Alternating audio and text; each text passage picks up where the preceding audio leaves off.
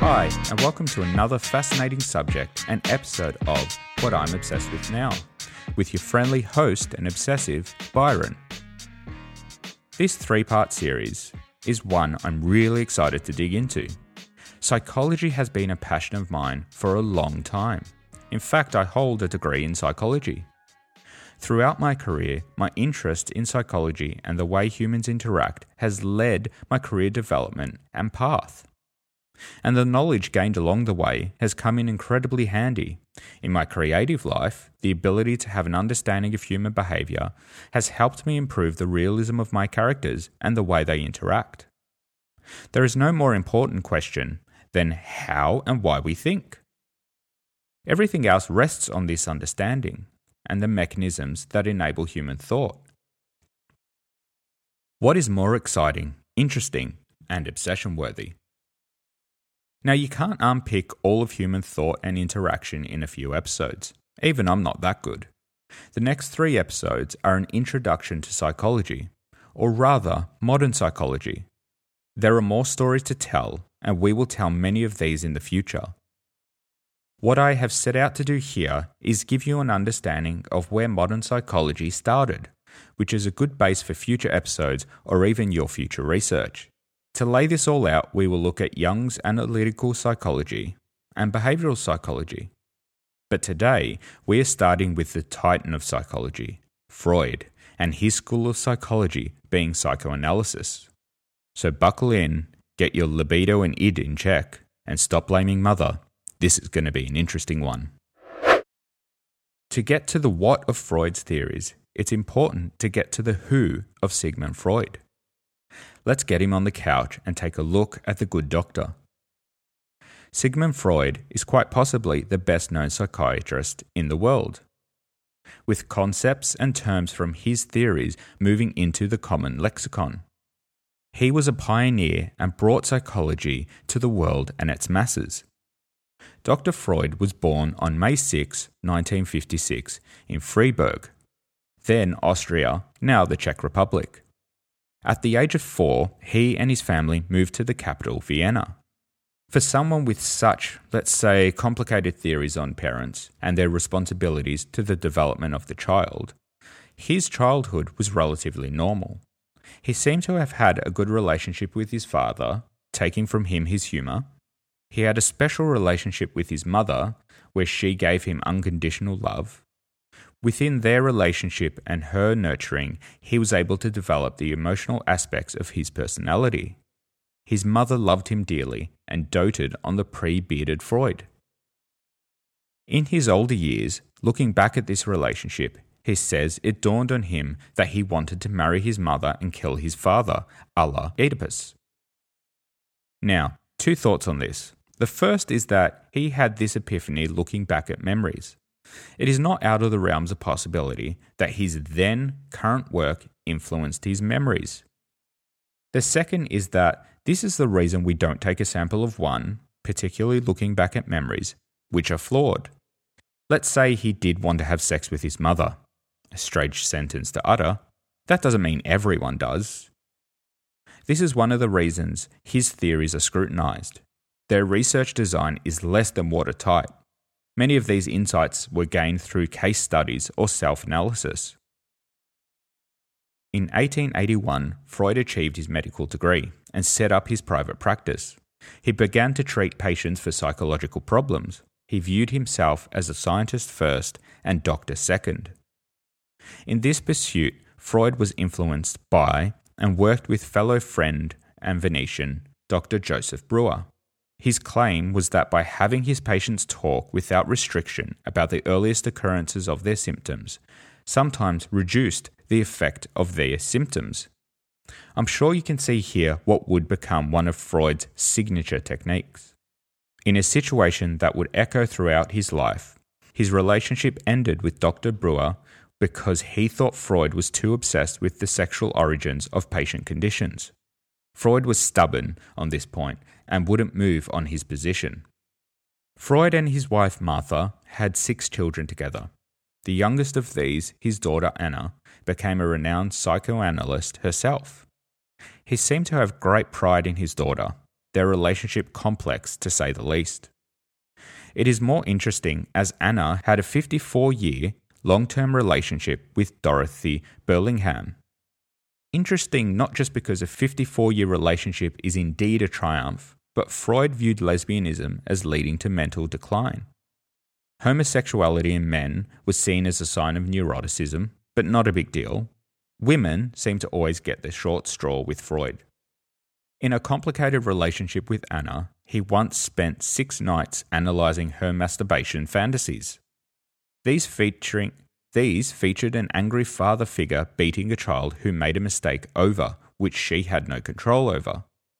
This was seen as Freud being angry at Anna over her lesbianism. It would not shock me that she constructed this as a way to communicate to her father, in a way which he would listen.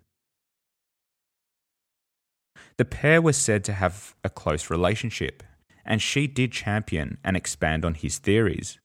She worked on his concepts of defense mechanism, expanding the psychoanalysis theories. But if you thought having a world renowned psychiatrist as a father would spare you from embarrassment, you would think he would be you would think he would have an awareness of others' mental states. In this, you would be wrong. An incredibly cringe-worthy event occurred when Freud was giving a lecture, Anna on stage to his side. He went over her masturbation fantasies to the audience. To his credit, he didn't mention her by name. But everyone knew it was her. Talk about embarrassing fathers. Another relationship of note is his with Carl Jung, who we will look at in more detail next week. Theirs was a profoundly intellectual relationship. It is reported that on first meeting, the two talked non stop for 13 hours. We all know those instances when you meet someone who just gets you. Freud was utterly impressed with his young friend and designated him his protege exclaiming that he was overjoyed to find someone who understood his ideas innately. The two even travelled together, analysing each other's dreams, just like a pair of girlfriends on a big trip. But having two people with strong ideas and wills was never going to end like a fairy tale. They ended their relationship because Freud didn't like Jung's interest in religion, mysticism, and the paranormal as part of his theories of the collective unconscious. These are interesting concepts. I can't wait to share these with you. For his part, Jung thought Freud was obsessed with sex, and in particular, it being the primary driver of human personality. To end the relationship, Freud wrote a really bitchy letter, which ended with him accusing Jung of not having the mental capacity to have insights to his own mental condition. Now, there is a lot more to the great man's life, but we want to dive into his theories and maybe get some insights of our own. Let's move on and dive into Freud's work and theories, keeping an eye out for terms you may have heard.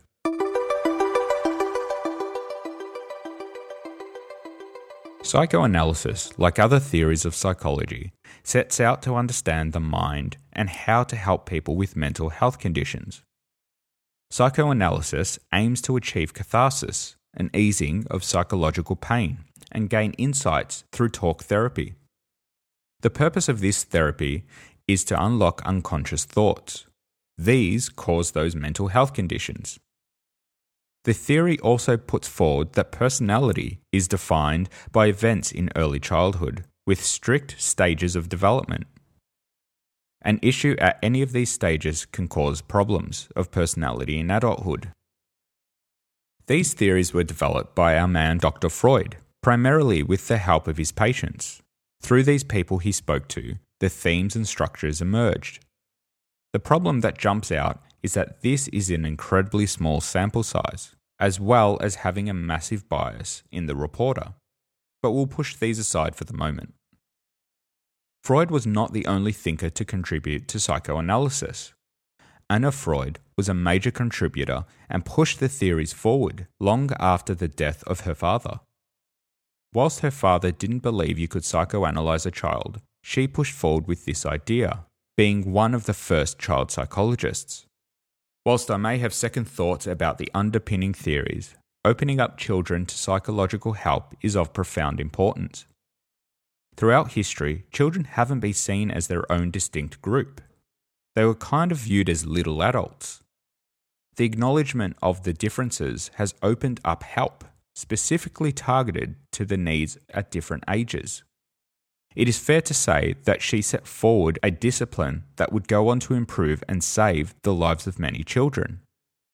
Although this would be enough for one person to contribute to a field, she also expanded on how the ego uses defense mechanisms, an important elaboration to the id, ego, and superego theories. Her life was also filled with challenge. During World War II, she was interrogated by the Gestapo and fled to London. As a Jewish intellectual, Austria was not a safe place. As mentioned earlier, she had a 54 year relationship with Dorothy, something in the time that would not have been easy. She was an exceptional person, and I think more needs to be said on her and will be. Next, we are going to move out of the Freud family and look at the two Erics, Fromm and Erikson. These two thinkers are called out as major contributors to the theory as it evolved. Erich Fromm doesn't seem like he got a lot of sleep. He had numerous teaching roles, wrote a number of books, and kept a busy clinic.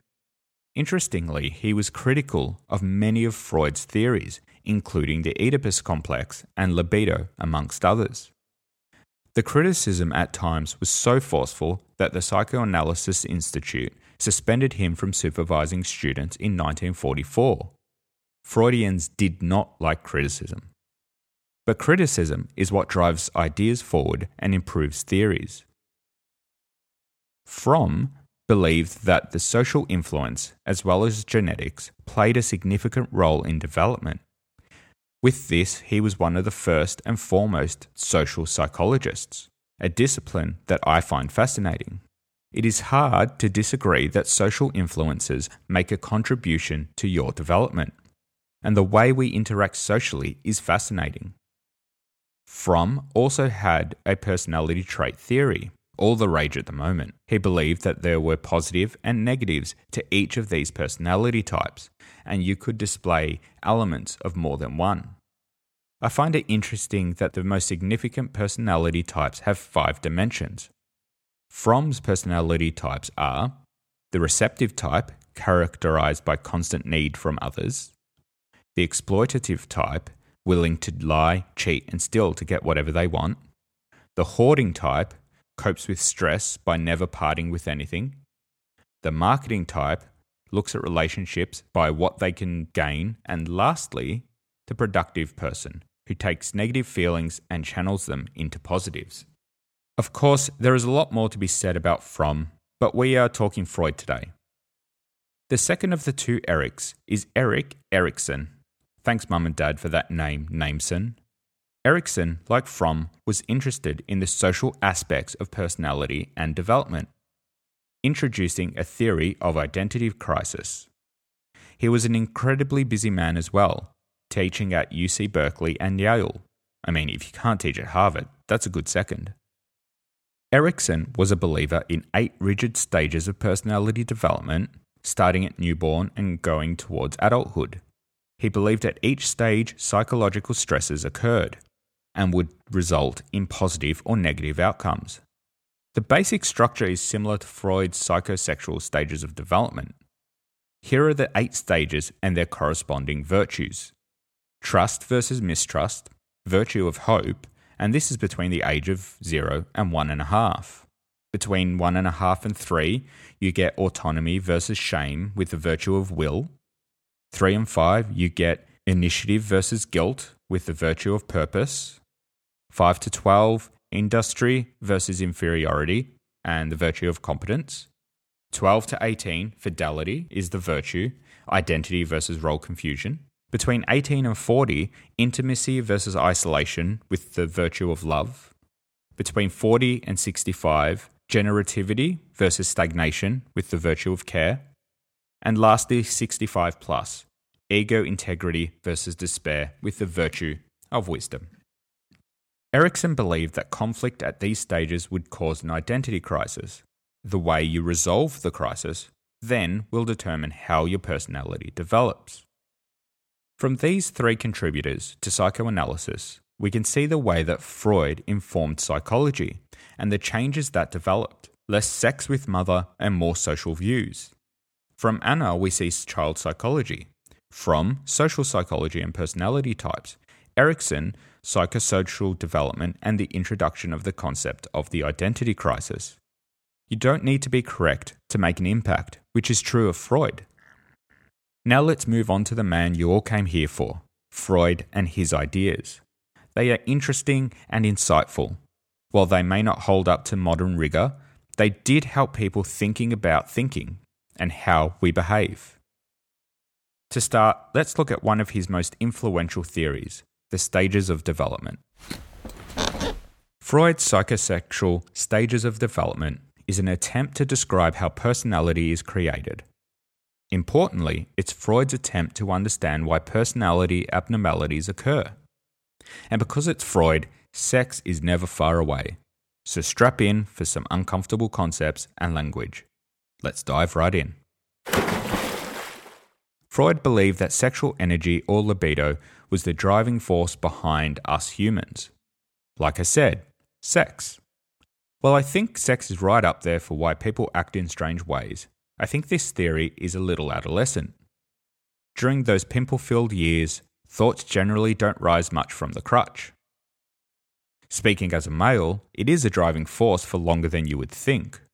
That being said, as life moves on, as with everything else, it gets complicated. I don't know about you, but life begins to round out and what drives you changes and gets more complex. I do think Freud confuses a lot with pure sexual urges, family and achievement as an example. He distills this as sexual urges. What we have discovered through better research is that sometimes sex isn't even about sex. It can be about intimacy or power. Sex isn't always the drive, and sometimes it's the passenger. All that being said, the psychosexual stages of development are an interesting concept, and as we move through them, I think you will recognize some concepts. Some because Freud's impact on popular society, and some because they feel right. The five stages are oral, anal, phallic, latent, and genital stages. The area of the body associated with each stage is viewed as the area that acts as the source of pleasure. As you move through the stages, if issues are not resolved, fixation can occur. This is when you remain obsessed on an earlier stage of development. Can't stop shoving food in your face? Maybe you're fixated on the oral stage. Speaking about oral, let's start our view there. Each stage is associated with an erogenous zone, and in the case of the oral stage, the erogenous zone is the mouth. That was an easy one to guess. This stage lasts from birth to one year old. If you think back to when you're a baby, or when you last saw a baby, they are obsessed with getting food into their mouths. To be fair, so am I. Through instinct, they can latch on and eat without a thought. A newborn baby placed on their mother's chest knows exactly what to do. Freud explained that stimulation during this stage occurs primarily through the mouth. Eating things, sucking on things, and in this period, teeth explode through the gums. Parents I know do not enjoy this phase, and there is definitely an obsession with the mouth.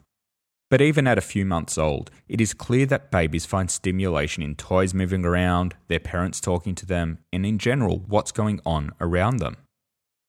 I find the simplification of development at this stage quite strange. I can't tell whether Freud was obsessed with sex and ignored anything he couldn't tie to it, or everything else wasn't important enough to note.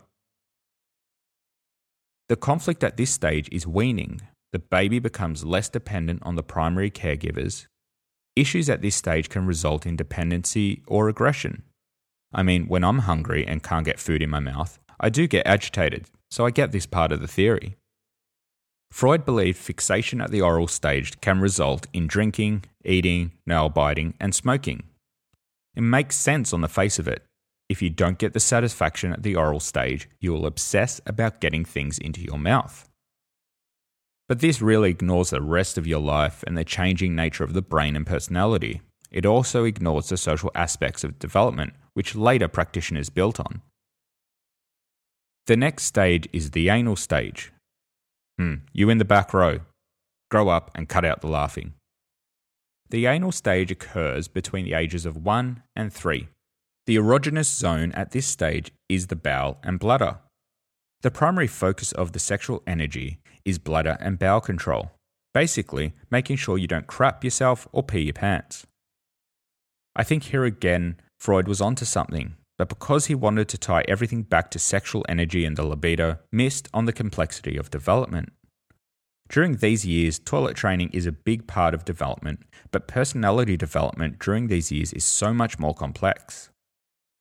These are the years they become real people with their own personalities and extends past trying to not soil yourself. The main conflict here is toilet training, and success is dependent on how the parents handle this. And when we say toilet training, in most cases we mean mother. I mean, it's getting better, but particularly in Freud's day, it meant mother. Maybe this is where Freud got his obsession with the great impact of the matriarch. He did have a close relationship with his mother. Maybe she toilet trained him right or wrong. If you use positive reinforcement, good boy Timmy for plopping in the toilet, you will develop in the child a capable and productive member of society.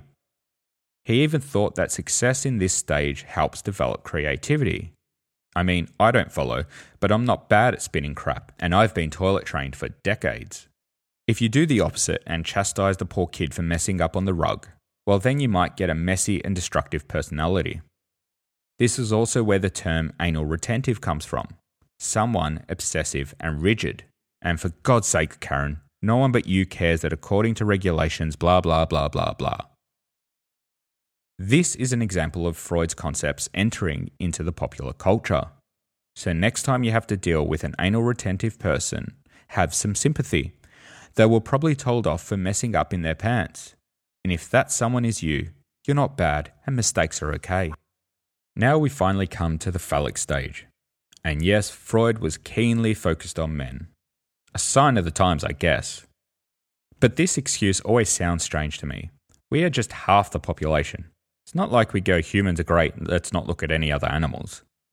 Anyway, the phallic stage. This happens between the ages of 3 and 6, and the erogenous zone is the genitals. Again, here Freud makes some sense. Little kids always have their hands in their pants. Parents tell embarrassing stories about their kids putting their hands down their pants at the most embarrassing moments. Some don't grow out of this. Guys, seriously, can we talk? You need to stop touching yourself. It is creepy. I know it's comforting, but it's gross. And if you do, wash your hands. Now more than ever. No one wants COVID crutch. As you probably guessed, the focus at this stage is the genitals. The theory is it's at this stage that little boys and girls notice there's a difference. It is at this stage that the Oedipus complex raises its disturbing head. This is based on the story of Oedipus, who killed his father because he wanted to have sex and marry his mother. Ancient Greeks, right?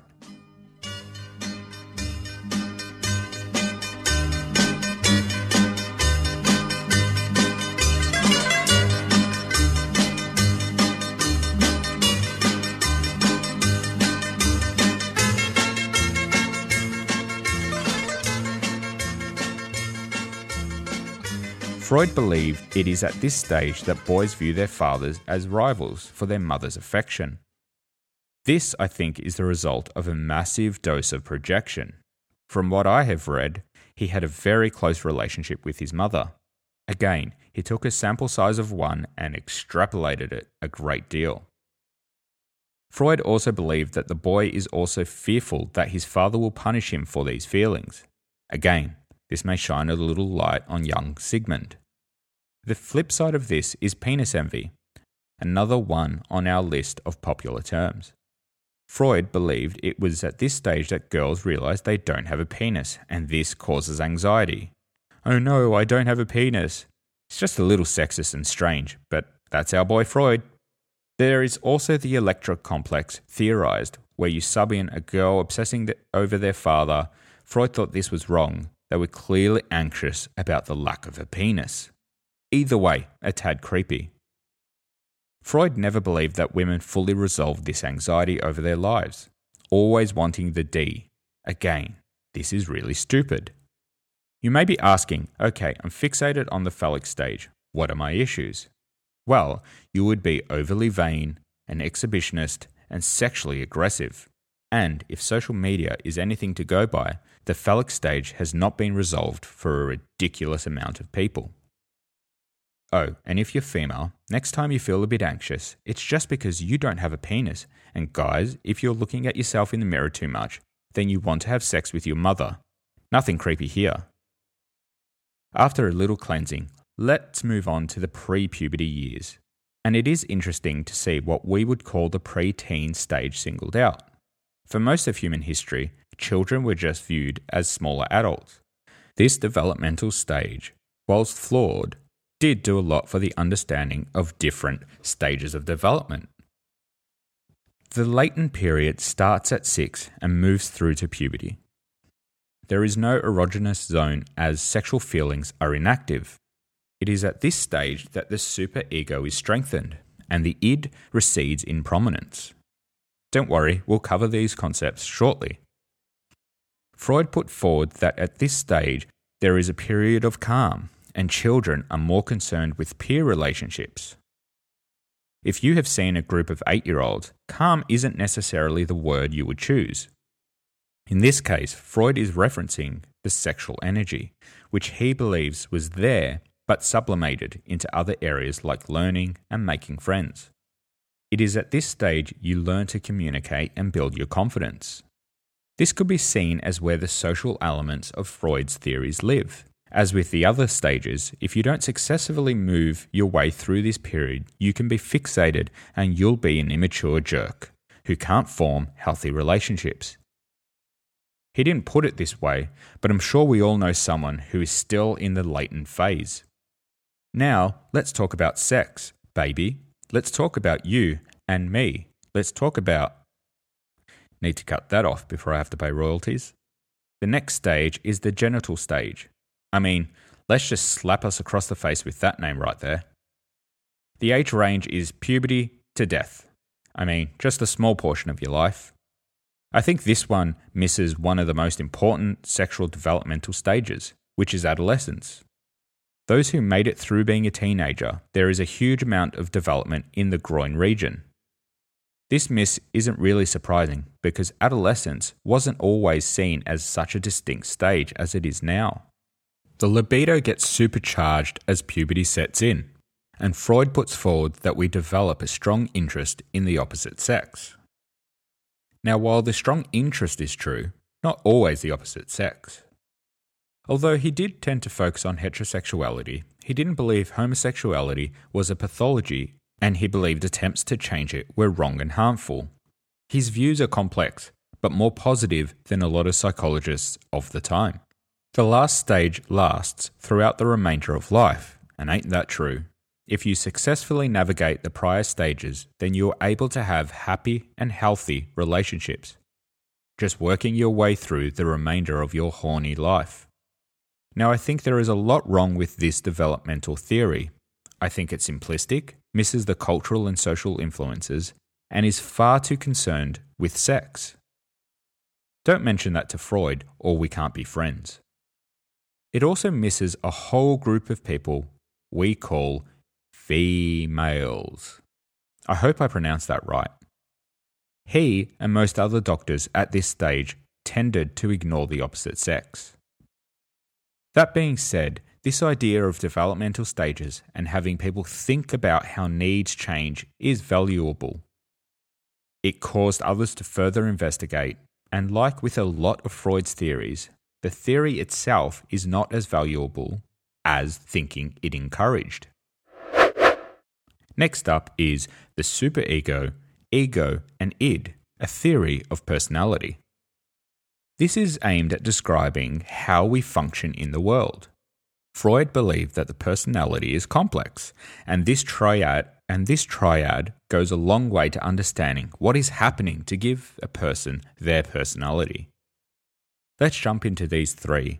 And as we move forward, let me know if you think you are more superego, ego, or id strong.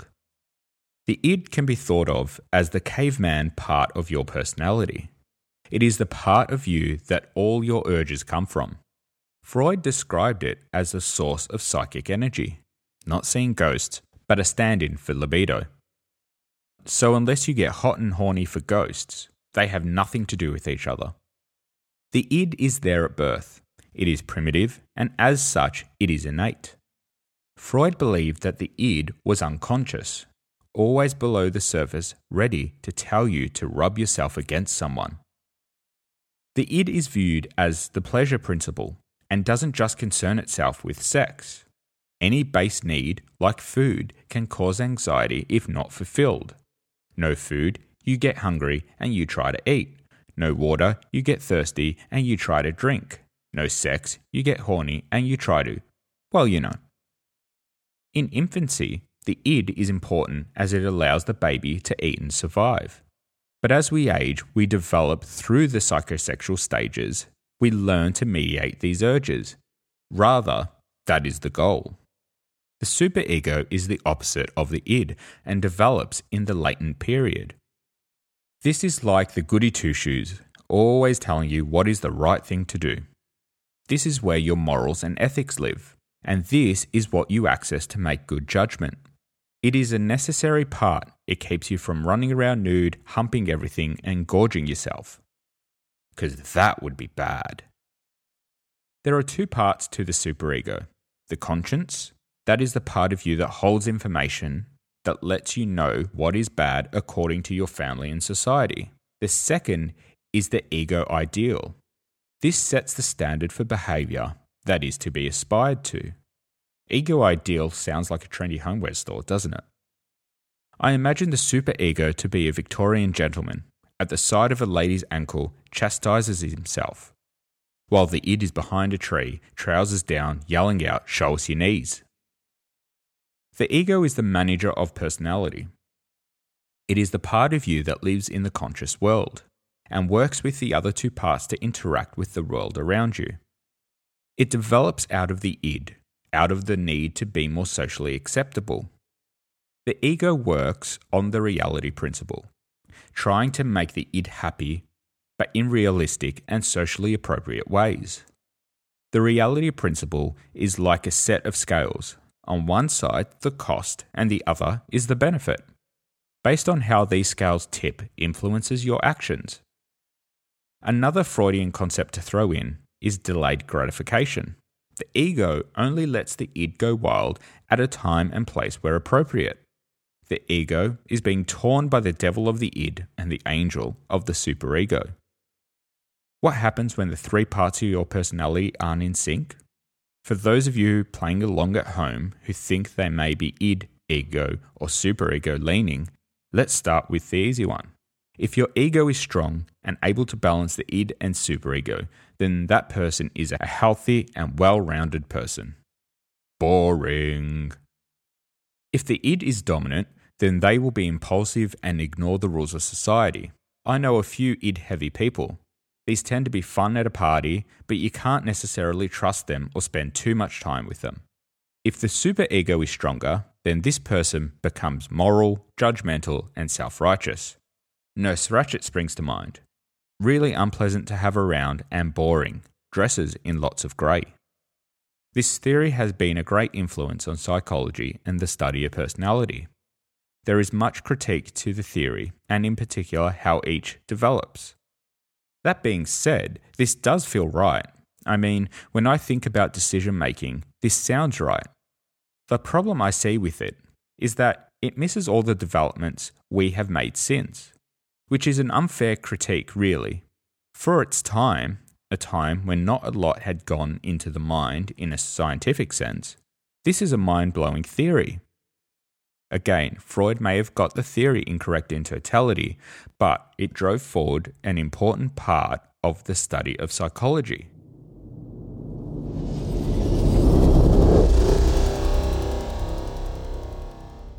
As someone who works with people, this next section is of great interest to me. Are you ever speaking to someone and their response doesn't match the situation, or their actions don't make any sense? What you are seeing is an inner dialogue happening. that you only have one side of. I often like to say that when you speak to someone, they are having a conversation with themselves. You need to know how to join in. What we're going to discuss is the theory of defense mechanisms. There is some conjecture, like with the other theories, to the validity of this one. Other schools of thought don't outright dismiss the theory, but attribute the reason to a rational thought rather than the subconscious. This theory does give some food for thought, and I have seen people employ what seems to be these mechanisms, regardless of how we attribute them. It is also interesting to see if any of these strike you as being something you would do. Self analysis is key to self improvement, in my view. It's also important to note that these defense mechanisms do not innately have a negative attribution. Let's start with what can be termed as the I know you are, but what am I? projection. This is when you attribute to others something you are being accused of. I think this defense mechanism could also display because we tend to guess other people's motives from those of what we know. It makes sense that we would then project onto others our motivations. Next is the I can't see you defense mechanism, and that is denial. This is when you refuse to acknowledge facts and experiences to avoid pain. This is common, and I'm sure you have seen this many times. As mentioned, these are not always a negative, and I know I have personally employed denial when dealing with something painful, allowing me to ease into dealing with a subject. It can become a problem though, and if you're in denial for too long or for things you need help with, the problem can get worse. The next defense mechanism is the equivalent of sticking your fingers into your ears and saying la la la la la and that is repression. This is when you refuse to allow a thought to move from the subconscious to the conscious world. It is similar to denial and really relies on the idea that there are firm structures in the brain that can be called the conscious and subconscious. What happens when you don't want to go to work and would rather sit and get your belly rubbed? Regression. This is where you employ behaviors or emotions associated with the previous developmental stage. I'm sure we can all relate. Some days you just wish to be carefree again. But when this thought becomes persistent, it is detrimental to happiness and development. The next one makes complete sense. You just don't understand. Let me explain it to you. Rationalization is when you justify or react to a situation, applying logical explanation that on closer look is anything but logical. This is probably the one I notice the most in others, when they make a poor decision and rationalize it. I think breaking through this allows for the person to take responsibility, and that is better for everyone. What do you call it when you stub your toe and then slap the cat? Besides utterly inappropriate, it can be an example of displacement. This is when you redirect your emotion or reaction from where the anxiety comes from to another person or thing. Going dark, this is what's in play when a serial killer hates his mother and takes it out on a victim. Disturbing in this instance, but doesn't always need to be. On the flip side, let's hope being nice to someone can cause them to displace this onto those around them. People might think I'm not macho, but that doesn't bother me. Now watch me wrestle this lion.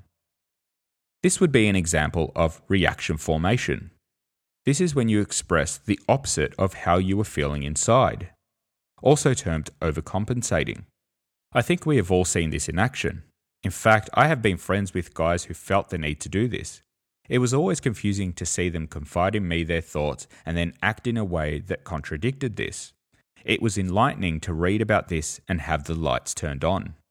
The last one we'll touch on and because I really want to get lucky, I made this podcast sublimation. This is when you channel urges, sexual or otherwise, into productive outlets. This one made me think about those overachievers and just how horny they must be deep down. They just want to rub up against someone, instead, created a social network that could cause the downfall of society. That sounds like a joke, but it's not. Facebook started as a hookup site Zuck really wanted to get his freak on and instead built a platform that allows Nazis to rise up again. Think about how much better things would be if he was attractive and not a cyborg. I hope this gives you some food for thought, and the next time someone's words or actions don't make sense, maybe they're employing one of these defense mechanisms.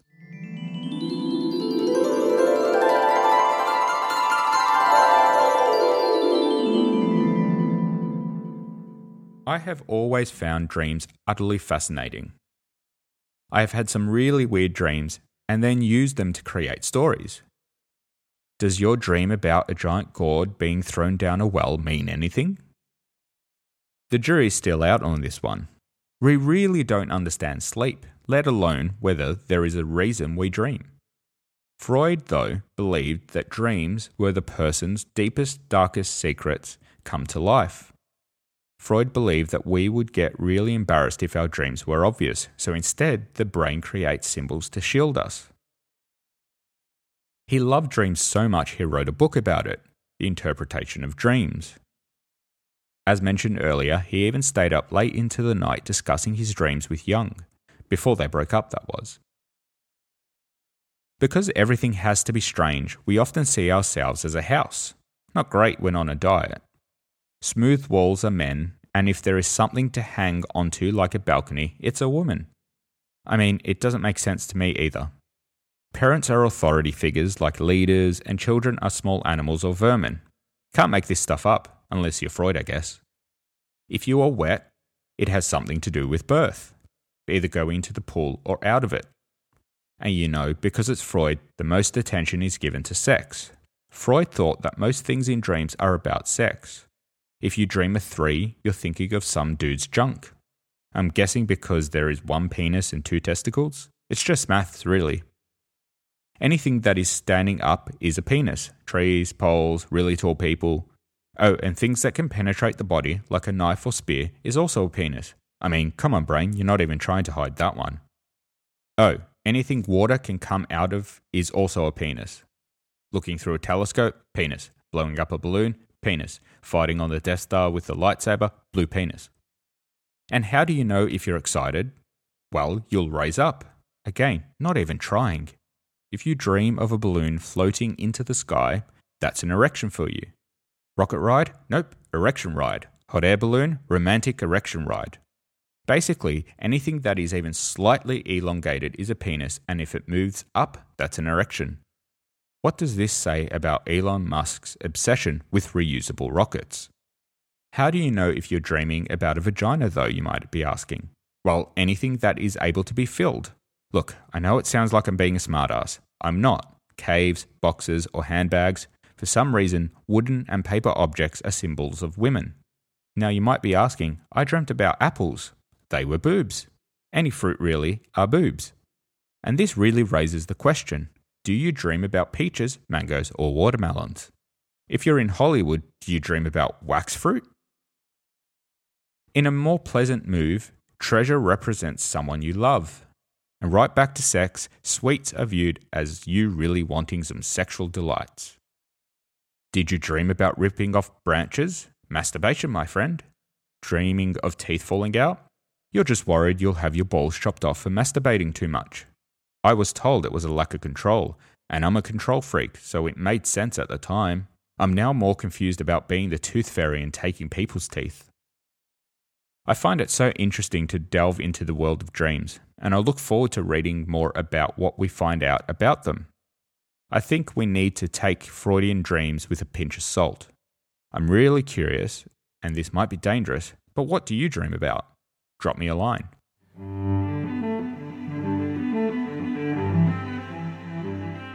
This has been a really fun one for me to research. Freud really set forward the field of psychology, and as with any discipline, concepts evolve, and what you thought at the start of the journey is seen as inaccurate as it develops. But it's because someone like Freud put their attention into the field that it has evolved. It's safe to say that Freud had a strong libido, and maybe some projection was happening in his assumption that everyone else was just as obsessed. Then again, sex is pretty prevalent in our society. The thing for me is the lack of social aspects in his theories. This is an area of psychology which I not only find fascinating, but think is crucial to our social species. And the idea of the distinct subconscious and conscious divide doesn't seem to bear out in research. Psychoanalysis is what leeches are to modern medical techniques. There are some circumstances where it might be right, but there are better ways to do it in most circumstances. But let's not throw out the ideas, because we should always have an appreciation of where we have come from. That is enough Freud for now, and before I dream of being on a spaceship eating apple pie whilst I shovel jewelry into the cockpit, let's look at our next subject. Next week, we'll be looking at his best frenemy, Carl Jung, and his theories on our journey and his theories on our journey to understand where, model, where modern psychology started. To catch all the future episodes, subscribe in your favorite podcasting app, leave a rating for the show to grow our obsessive community, follow the socials, and join your fellow obsessives. Links in the show notes. Until next time, I'm Byron. I'm going through the phallic stage, and I'll speak to you on the next episode.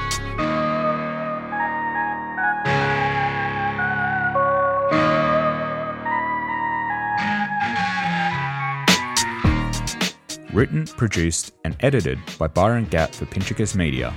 Sound designed by Lily and Fred. They designed the barking, I edited out.